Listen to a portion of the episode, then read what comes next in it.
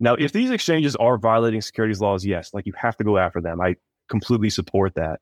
That said, if you kill the major US exchange here, now you're going to push investors offshore again. Offshore. Yeah. Because they were going to places like BitMEX that got into a lot of trouble. You've got a lot of shady exchanges that get sanctioned. There's been exchanges based in Russia that have been subject to OFAC sanctions. And if users can't go to Coinbase, they're going to try going to these shady other exchanges where the SEC is not going to really have jurisdiction over them.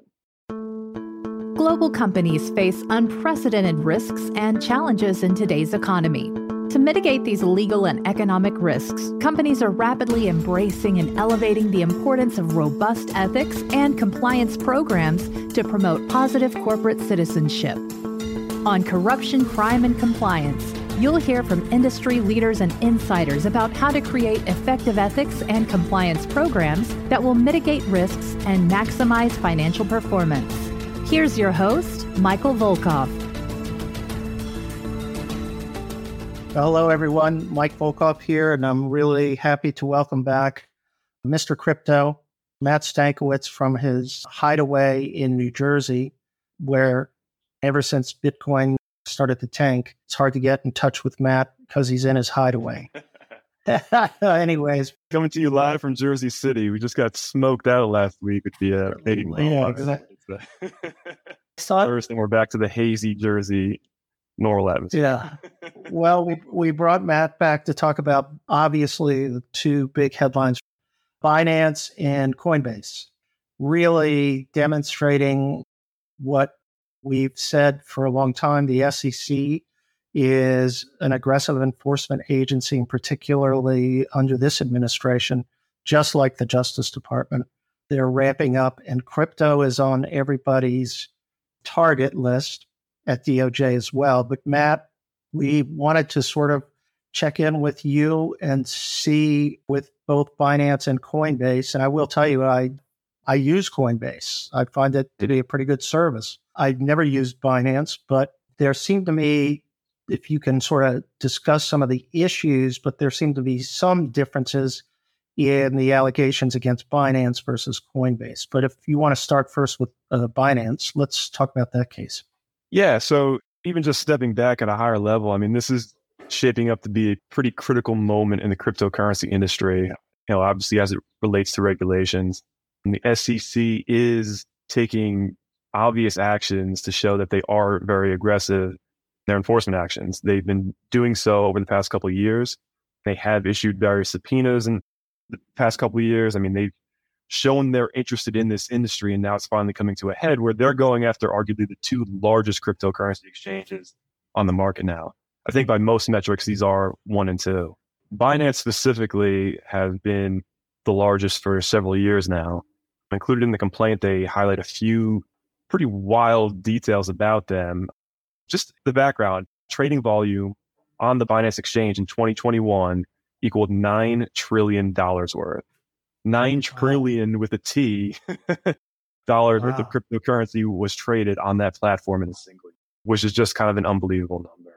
But yeah, Binance is now in a bit of trouble, and the allegations were pretty shocking because they're not just against the company, but the SEC has brought suit against its CEO as well, Changpeng Zhao, commonly known as CZ. Mean, he's very active on Twitter. He's a personality in the crypto space, and he's affectionately referred to as CZ because his name is difficult to pronounce. so it would be helpful just sort of outline the legal issue of the SEC's jurisdiction, and then we'll get to some of the more incendiary allegations against Binance that extend beyond the legal issue and get into fraud and books and records and types of things. But go ahead. Yeah, so the SEC named a few different entities in this case. So, like I mentioned, they went after the CEO, CZ, and included Binance Holdings, which is the parent company operating out of the Cayman Islands. Then also including BAM Trading Services and BAM Management US Holdings. And those are really the US affiliates of Binance. They operate under a different domain, binance.us. They were supposed to be restricted to only US customers, which I believe they are. And what I understand is that they were operating under only a licensing agreement with the parent company. So the parent company was providing them the technology to you know, operate on the trading platform. And obviously it's IP. They get to use the name and the logo and the Binance brand. Turns out that it was a little more than just a licensing agreement. And the SEC is alleging that Binance, the parent company, was controlling virtually everything around the US operations. And the US individuals, their executives had virtually no control. The jurisdiction is pretty obvious for the US entities. They're based in the US, they're serving US customers. So SEC had clear jurisdiction over them in order to establish jurisdiction against the parent company, again, operating the Caymans, the allegations are is that they were serving U.S. customers and knowingly doing so. And that'll bring you within U.S. jurisdiction easily. That is a pretty open secret in the crypto yeah. industry. A lot of U.S. users use offshore exchanges, and those exchanges know that the U.S. users are using it, but don't really do anything to stop it. You guys may remember the next issue, which occurred, you know, a couple of years ago. They got into big trouble and paid large fines because they were serving U.S. customers, knowingly doing so and turning a blind eye towards it. We all use VPNs to access these exchanges, and I don't do it anymore. I may have tried it in the past. I will neither confirm nor deny. yeah, yeah it, it is not difficult to circumvent those controls. Binance, interestingly, has withdrawal limits, and most of them do, about how much you can withdraw per day Binance, you know, before going through the KYC process, which would obviously, you know, you need US credentials to get through that. Binance always had the largest withdrawal cap. You could withdraw up to two Bitcoin per day. And at one point, Bitcoin was worth like $90,000. So that is $180,000 per day you were allowed to oh. withdraw before KYC. Yeah. So those controls, you know, somewhat lax. So there's always been an open secret that US customers are using these. one of the issues with Binance, though, is that they were allegedly openly courting these US users to use the offshore exchange because it made their numbers look better. It was much better for them in terms of their profit, their own internal P&L, their revenue.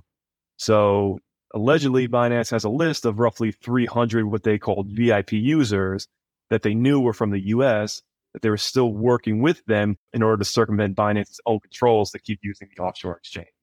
So that's a pretty problematic allegation. The SEC does cite to certain documents that they've seen, certain conversations that they've reviewed, and certain testimony that some former executives have presented in front of Congress. So it's going to be tough for Binance to overcome those allegations. But before I even get to those, just kind of stepping back, just to you know read the list of charges the SEC brought. They're charging Binance and the related entities that they were operating as an unregistered exchange, broker, and clearing agency they made unregistered offerings and sales of crypto assets. They failed to restrict US investors from accessing Binance.com, again, as opposed to the US entity, and ultimately misled investors by a lot of the things they were doing behind the scenes without making that known to investors. Does the claims hinge again on the SEC's view that crypto is a securities under the SEC law? That is a piece of it they do allege that Binance is offering securities without registering as, you know, a securities broker on the exchange. And they specifically list a handful of those tokens. For reference, one is Solana. That was at one time one of the largest cryptocurrencies available. pretty sure it's still in the top 10, though I don't know exactly where it is on market cap. Cardano, another major one. I think that's still top five. Polygon, Filecoin, Cosmos, the Sandbox, the Decentraland, you know them. I believe that's Mana, yes. who are a big fan of Mana. yeah, yeah. Yeah, it was for a very short period of time. Algorand, Axie Infinity, and the COTI Network. So it's interesting though, because Binance offers hundreds of different tokens to trade in, and they only highlighted those that dozen or so, however many it is. I don't think that means that the others are not securities, but these are problematic apparently. It's yeah. interesting because it puts those tokens in a really unique position because at the end of the day, if a lot of the allegations hinge around whether or not those tokens are securities, they're not parties to the case to present a defense on whether or not they are. And it really is an open question because the rules around, you know, how to determine a security is based on the Howey test, which was an old Supreme Court case that was dealing with shares in an orange grove or something. I mean, just something so outdated, it's really hard to shoehorn this new technology mm-hmm. into it. Regardless, it's now up to Binance to part of their defense will be showing that these are not securities. To some extent, it's almost as if the SEC is trying to backdoor set some precedents that these tokens are securities before they actually even bring any actions against any of these tokens. And we do know that a lot of these tokens have US connections. I believe Solana is primarily funded by the US. Solana Foundation may be based in the US, but if it's not, at the very least, I think several of their executives are US based. So it's, uh, well, it's going to be a testy but, issue for a lot of those tokens. But maybe their strategy is rather than take on the tokens themselves, they go after the exchanges, which seems to be what they're doing. And in that way, they're thinking, hey, we can have a broader impact on the crypto industry if we go after the exchanges and we regulate them as a first step and then go after the outliers as to specific coins. I think that's the case. And I think that's a very important point because these exchanges end up being essentially bottlenecks to some extent they are the on roads to transfer fiat currency, you know, my US dollars into cryptocurrency, right? right? Whether it's Bitcoin, Ethereum. I mean, there are only a handful of ways to do that. And Coinbase and Binance are two of the largest ones. So if you kneecap that access, you really stymie the access to the cryptocurrency industry in general. Yeah, that's what I think is their strategy. And it makes sense from a litigation standpoint. Use your resources to go after the biggest thing that you can. One thing I read about the case, which I thought was really interesting, is that the government apparently got the cooperation of prior CEOs to Binance to help build the case.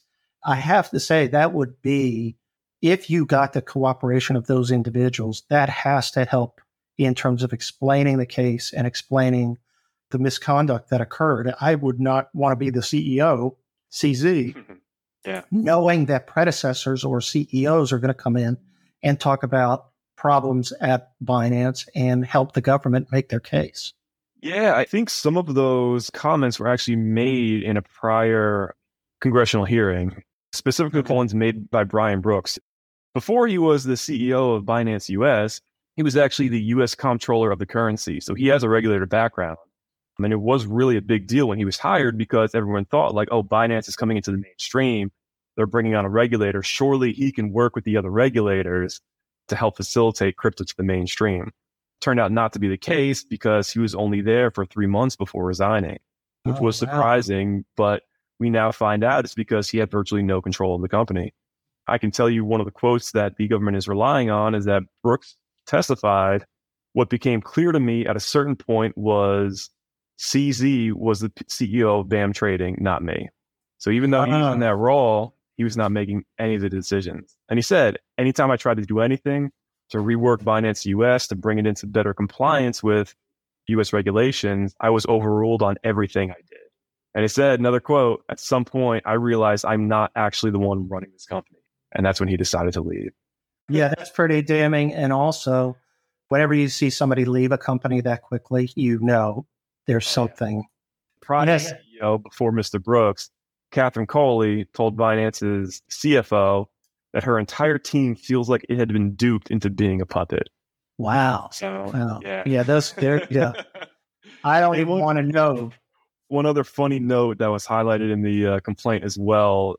SEC is relying on a quote that they found in an internal chat log between Binance's chief compliance officer and another compliance officer that the chief compliance officer said, We are operating as an effing unlicensed securities exchange in the USA, bro. Quote. Oh my God. Basically, a confession, a confession. This is a perfect reminder for everyone listening, whether you're into crypto or not. If you are working internally with your email or you're in corporate chat, that can all be discoverable in future litigation and you need to be careful what you say. oh my God. Well, we see that, we see it all the time. Wow, that's terrible. The person already came out and said that this was a joke to not take it seriously, but obviously it's going to be a central part of this complaint. So um, there you go. Yeah. Yeah. Matt, do you think they'll go to trial? Do you think they'll settle? What's the industry scuttlebutt on that? I think they're going to fight it. I think crypto in general it has been preparing for a fight, and I think this is going to be one of the battlegrounds. Already seen that in the Ripple case. The Ripple case is still ongoing, and it does seem like SEC is to some extent losing that.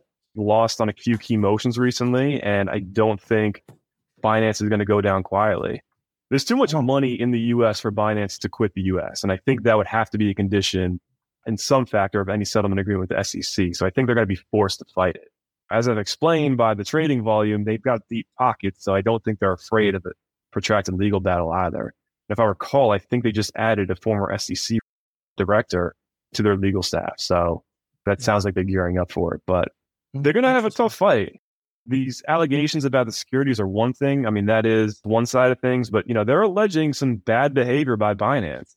Knowingly serving US customers is a problem, you know, especially when it's again knowingly and on purpose. The SEC has evidence of this quote unquote Tai Chi plan that became public a few years back, where Binance was basically trying to figure out ways to serve US customers, but obfuscate it, really kind of hide the tracks in doing so. And they had this whole plan laid out. It was reported in Forbes by a journalist, and now the SEC got a hold of it, and they're basing a lot of that on that. The other issues here is that there's apparently there was a lot of self dealing. So Binance or CZ specifically maintained two separate companies called Sigma Chain and Merit Peak.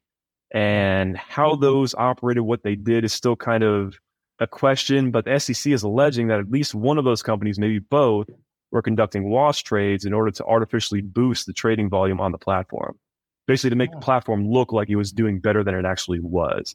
And to some extent, that could have an impact on prices as well. If you're constantly wash trading Bitcoin, for example, you can raise the price. It's obviously problematic for investors and, and users of the exchange. To some extent, it's reminiscent of the issues with FTX and their trading arm, Alameda Research. It does sound like it could be pretty similar. So, if any of that is true, Binance is going to be in a lot of trouble, and that'll be really difficult to overcome. But we don't see a criminal case. There's uh, the right against Binance. And do you think DOJ could come in with a case after? I think they could. I think it's somewhat unlikely now at this point. You know, typically we see those cases come together what we've seen, at least in our practice, in dealing with SEC and especially with crypto cases, is that lately the SEC is bringing these complaints without the DOJ following with criminal cases, which is somewhat surprising. It does suggest maybe the evidence of criminal activity is not as strong as the SEC is alleging. I don't know one way or another, but it is odd that if there are criminal activities such as what we just explained, for the DOJ to not step in, it'd be surprising. So I will say this case was just filed, what was it, June 5th, the day after the SEC filed for a motion to freeze the assets of Binance. And I believe the judge has already rejected that. At the very least, she's not convinced because she asked the SEC, hey, do you have any evidence that Binance is trying to move funds offshore? And the SEC said, no, we have no evidence of that. So I don't believe the assets are going to be frozen at this point, which is obviously a big win for Binance. Well, let's go to what I think is a little bit more straightforward of a case and an exchange that I happen to use myself, and I think it's well run, and that's Coinbase. But nonetheless, here's Coinbase.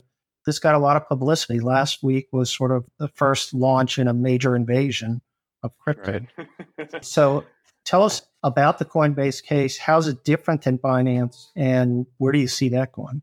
Yeah, so you're right about Coinbase. This is arguably the exchange that is most well connected with crypto, especially in the United States. And it's like, look, like if Boomer Mike Volkov can, yeah, even even I can figure it. Right, Mister Techno. I tease Mike a lot about it, but he's actually pretty sophisticated with technology, so I'll give him a lot of credit for it. But they are very well known in the U.S. They're a public company here now. They've gone through an IPO process. They advertise all over. They've been on a marketing blitz. If you've been watching the NBA finals, you'll probably see their logo on the court sometimes. You'll certainly see it on the scroller bar on the sidelines. And you may remember them from their Super Bowl commercial a few years back. I believe that was 2021, where they had multiple airing during the Super Bowl. So they are very well known, but yeah, they got hit too. And this was not a surprise. Coinbase did reveal that they received a Wells notice at some point last year. And that is the SEC basically telling a company that, hey, like we've been conducting an investigation and at this point, we're likely to file charges against you. And lo and behold, they did. But let me ask you you raised one issue with me. We discussed this before. And I think it's a really fascinating issue, which is Coinbase had an IPO. Right. Okay. And if I put out an IPO and I'm going to engage in quote unquote illegal activities, how did my IPO go through scrutiny at the SEC and them not stop it and say, wait a minute, you're planning to set up this exchange for unregistered security. Yeah, it's a really sticky issue for the SEC. And to be fair, they addressed it in the complaint, but yes, Coinbase went through an IPO process. And to do so, it's a pretty rigorous process with the SEC requiring disclosures and a whole bunch of things. The SEC is alleging that the illegal conduct, the securities violations, stem back to 2019, a few years before they IPO'd. So, okay.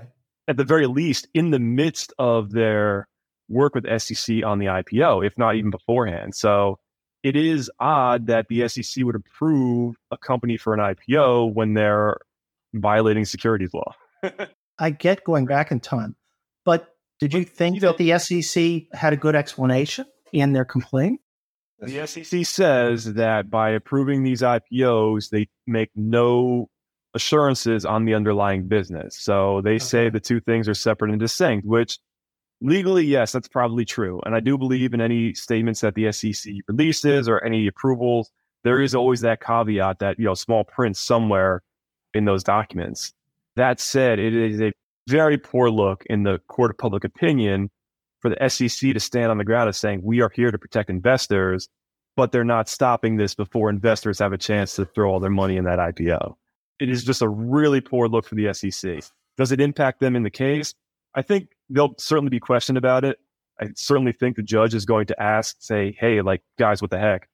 I think as a defense, I think it gives Coinbase a good story to tell, which is, hey, we tried to do everything by the book.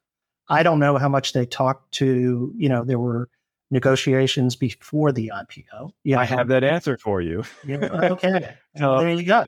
In response to the Wells notice, Coinbase noted that over the period of nine months prior to receiving that notice, they met with the SEC 30 times in an wow. attempt to register as securities broker exchange. And they were rebuffed at every attempt.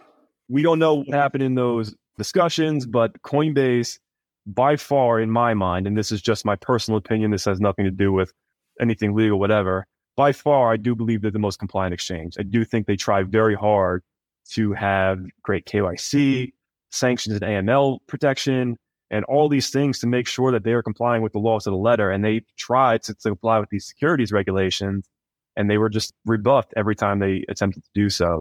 I think the SEC is going to have a hard time in this case. And I also would say, I mean, just mm-hmm. following the SEC's typical pattern, the closer they get to trial, the more likely they are to settle. And usually, sometimes, depending on the case, to the benefit of the defendants. And I think in this case, given the fact that Coinbase has already tried to resolve this issue, I think they'll come back in and try again. But at some point, somebody's got to wake up to the realities here that right. this is not a great looking case. This is to me is much different than Binance.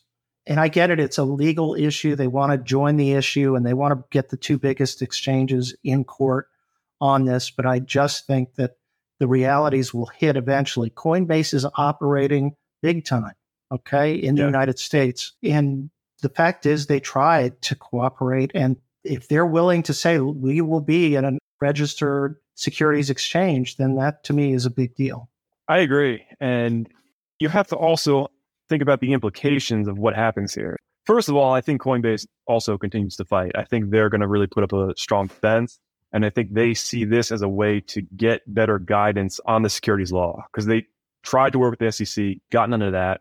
Arguably, there is now an independent Right, a judge. The yeah. judge now gets to determine this, and I think Coinbase thinks they'll have a better chance of convincing them the judge to do something or set some standards than they have had any luck with the SEC. Second point, which I think is big, is again, like, what does the SEC think is going to happen after this? Now, if these exchanges are violating securities laws, yes, like you have to go after them. I completely support that. That said, if you kill the major US exchange here, now you're going to push investors offshore again. Offshore. Yeah. Because they were going offshore. to places like BitMEX that got into a lot of trouble you've got a lot of shady exchanges that get sanctioned. There's been exchanges based in Russia that have been subject to OFAC sanctions. And if users can't go to Coinbase, they're going to try going to these shady other exchanges where the SEC is not going to really have jurisdiction over them. Theoretically, they would if they're serving US customers, but how are you going to get these exchanges operating out of Russia, operating out of Eastern Europe, operating out of China? Right? It's just not feasible to recover any assets from them. So it's a tough spot. And, and I'm wondering, I mean, if it really gets bad in that respect, in other words, that what comes out of this is all these exchanges have to shut down and people are going to then go to offshore links or whatever offshore exchanges. I would even try to get Congress to do something and resolve. And that's where we're at. Yeah. That's where we're at. One congressman just recently filed, and I forget exactly what it was, but basically filed something against SEC to try and oust Gary Gensler. And it's specifically related to crypto because I forget who it was now. I'm sorry, I don't have more details ready for this, but I do believe they're pretty pro crypto and have a lot of crypto constituents. You well, I just Congress get involved now. Yeah, that's for sure. Or resolve the law, amend the law, and say in the definition of a security, say put in a meaningful regulatory requirements that everybody can live with. One issue with the legislation, though, is I think a lot of our congressmen don't quite understand crypto. well, that goes with that. There's an age issue. well, from my days on Capitol Hill, trust me, they have no clue. Okay. But if you have good staff who right. understand the issue, and I'm sure you do have people who are dedicated to it, then you want them at the table. And the only problem is where do you get expertise within the government? The SEC comes up there and they're just going to push their position. But we'll see. Anyways, Matt, good to talk to you. Good to catch up. We'll get back as this develops. And I think it'll be interesting to see when the judges start to dig into these cases, what kind of results we see in terms of preliminary motions and everything. You know, it'll take a while and we'll keep track of this. So if somebody wants to reach you, Matt, your email address in case they want to reach you. Yeah, my email address is mstankiewicz. I know it's tough to spell, but it's mstankiewicz at volkovlaw.com. You'll see my name on the website. And we do have a contact form on volkovlaw.com. And if you fill in there, it'll come to us and we're happy to answer any questions. My blog posts are on our blog, blog.volkovlaw.com as well. Please check it out. It's got more information. Please let me know if you got any questions. All right. Thanks, Matt. Appreciate it. We'll see you next time on the next crypto development. Thanks again. Thank you. If you enjoyed this episode, the best way to support the show is by subscribing on your favorite listening platform. To learn more and connect with Michael Volkov, go to volkovlaw.com.